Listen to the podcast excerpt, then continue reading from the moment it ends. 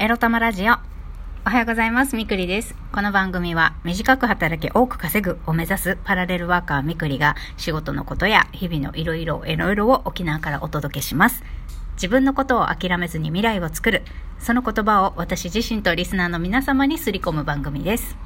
おパパようございます。みくりです。さあ、今日は花金。皆さんどのように仕事手抜く予定でしょうか？はい。えー、私は毎週金曜日セミナーのはずなんですが、えっ、ー、と、今週金曜はなくてですね、来週金曜日にえー、ございまして、今日はなんちゃらセンターの出社もなしで、まあ、いろいろと、あの、自分のためのことをね、必死にやろうかなと思います。そんなわけで自分のために必死に動かなきゃいけない私、そして今日のテーマは、お金の管理ができないとフリーランスは即死です。についてお話ししたいと思います。まあ普通の話ですけどね、本当あの、勤め人の時に、これちゃんと真剣にやっておけばよかったなって思うこと、めっちゃんこあるんですけど、こう、1回でこの12分では全て語り尽くせないたくさんの後悔があるんですけれども、その中でも私、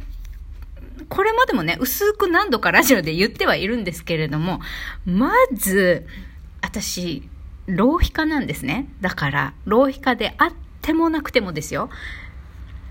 皆さんこれから副業したいなとか、これから独立したいななんて思っている方、まあ今独立できるスキルがあるかどうかはまあさておき、まずはお金の管理、家計管理がきちんとできるようになることを私は強く強く強くお勧めします。今までにないぐらい語気強めで私今日言ってるかもしれませんね。話ね。そりゃそうですよ。私たちね、無人島でね、あの、野山で生きてる、自給自足の生活してるわけじゃないから、そりゃちゃんと家計管理できないと死にますよっていうのは、そりゃ誰だってそうだよねって思うことだと思うんですけれども、特に私と同じように浪費家の方、今日聞いてらっしゃいましたら、もうぜひぜひ自分が毎月何にいくら使ってるのか、そして無駄はないのかっていうところからね、始めてください。もう初歩の初歩で言うと何にいくら毎月使ってるか、私は生きていくために最低限いくら必要なのかっていうのは把握することです。そこから始めてください。マジで。まあ、それもしつつの、もっとできるのであれば、プラス貯金をすることと、じゃあ副業をするために、もしくは開業準備をするために、まあ何に投資をするのかどんな固定費があるのかそしてこの固定費はいくらなのかっていうね生活に必要な最低限のお金プラス自分が副業をするなりビジネスを作っていく準備として必要な経費ねいくらぐらいある必要なのかっていうのを見極めること。やってみてください。そしてね、あともう一つ、これは特に女性の方はね、こ、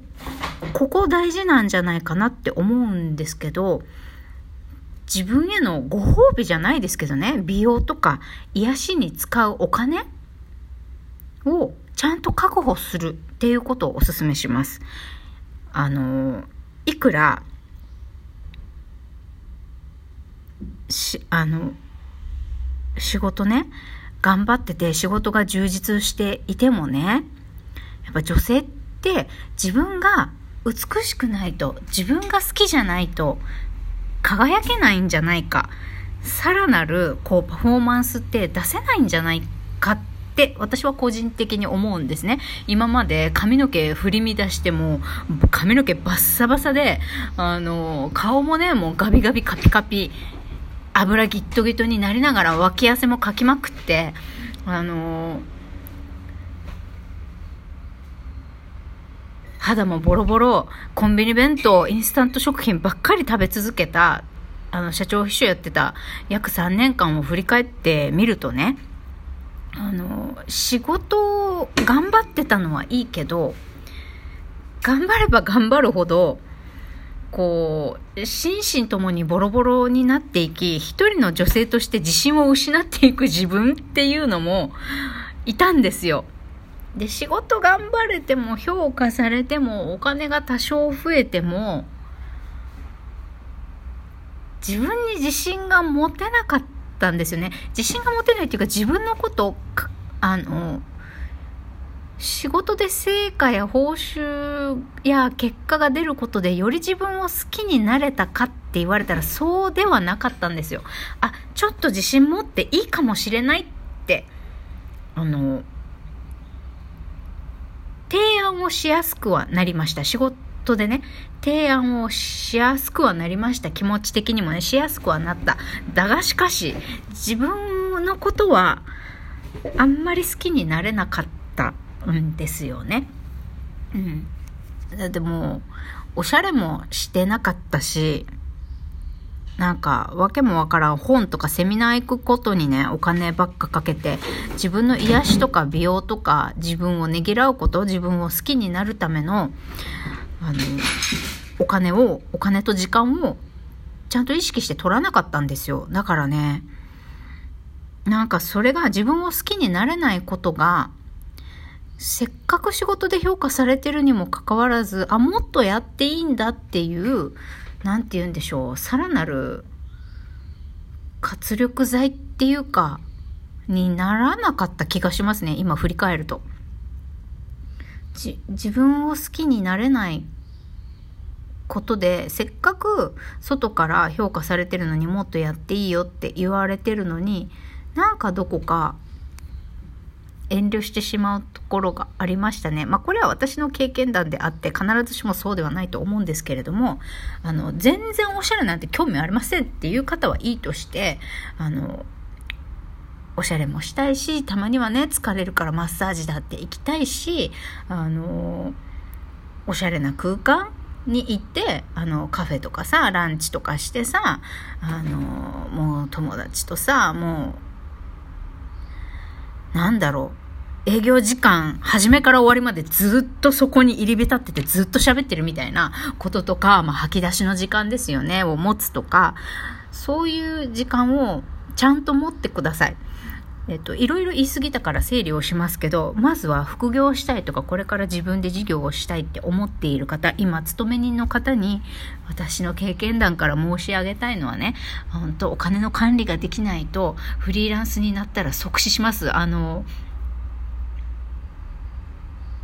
貯金が1、2年分ね、自分の生活費1、2年分貯めてるんだったら、少々別に気にしなくてもいいのかもわかんないですけど、でも、これができないと、売上管理も自分の生活の管理も何にもできないので、そう、お金の管理をまずきっちりできるようになっていた方がいいです。もし、あなたがお金の管理ルーズだわ、浪費家だわって思ってらっしゃるならね。まあ男性、これ聞いてる男性の方もそうなんですけど、皆さんまずは、副業しようとか、独立開業しようとか、自分で何かしらね、事業をやろう、仕事をやろうって思ってらっしゃるのでしたら、簡単には稼げません、最初のうちはね。もう、勤め、今、勤め人で、勤め人の今のうちから引く手あまたでフリーランスにならないのとか、もうすでに、実は土日、仕事や、本業が休みの日、実はもうすでに仕事受けてますっていう感じで、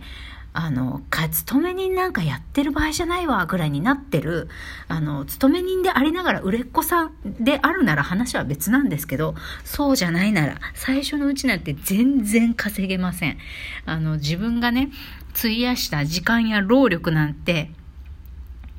もう全然、これは賃料なんて取れやしません。それを見越して、あの、勤め人のうちからね、副業するにしても何かしらマイナスが出続けるっていうことを、あの、念頭に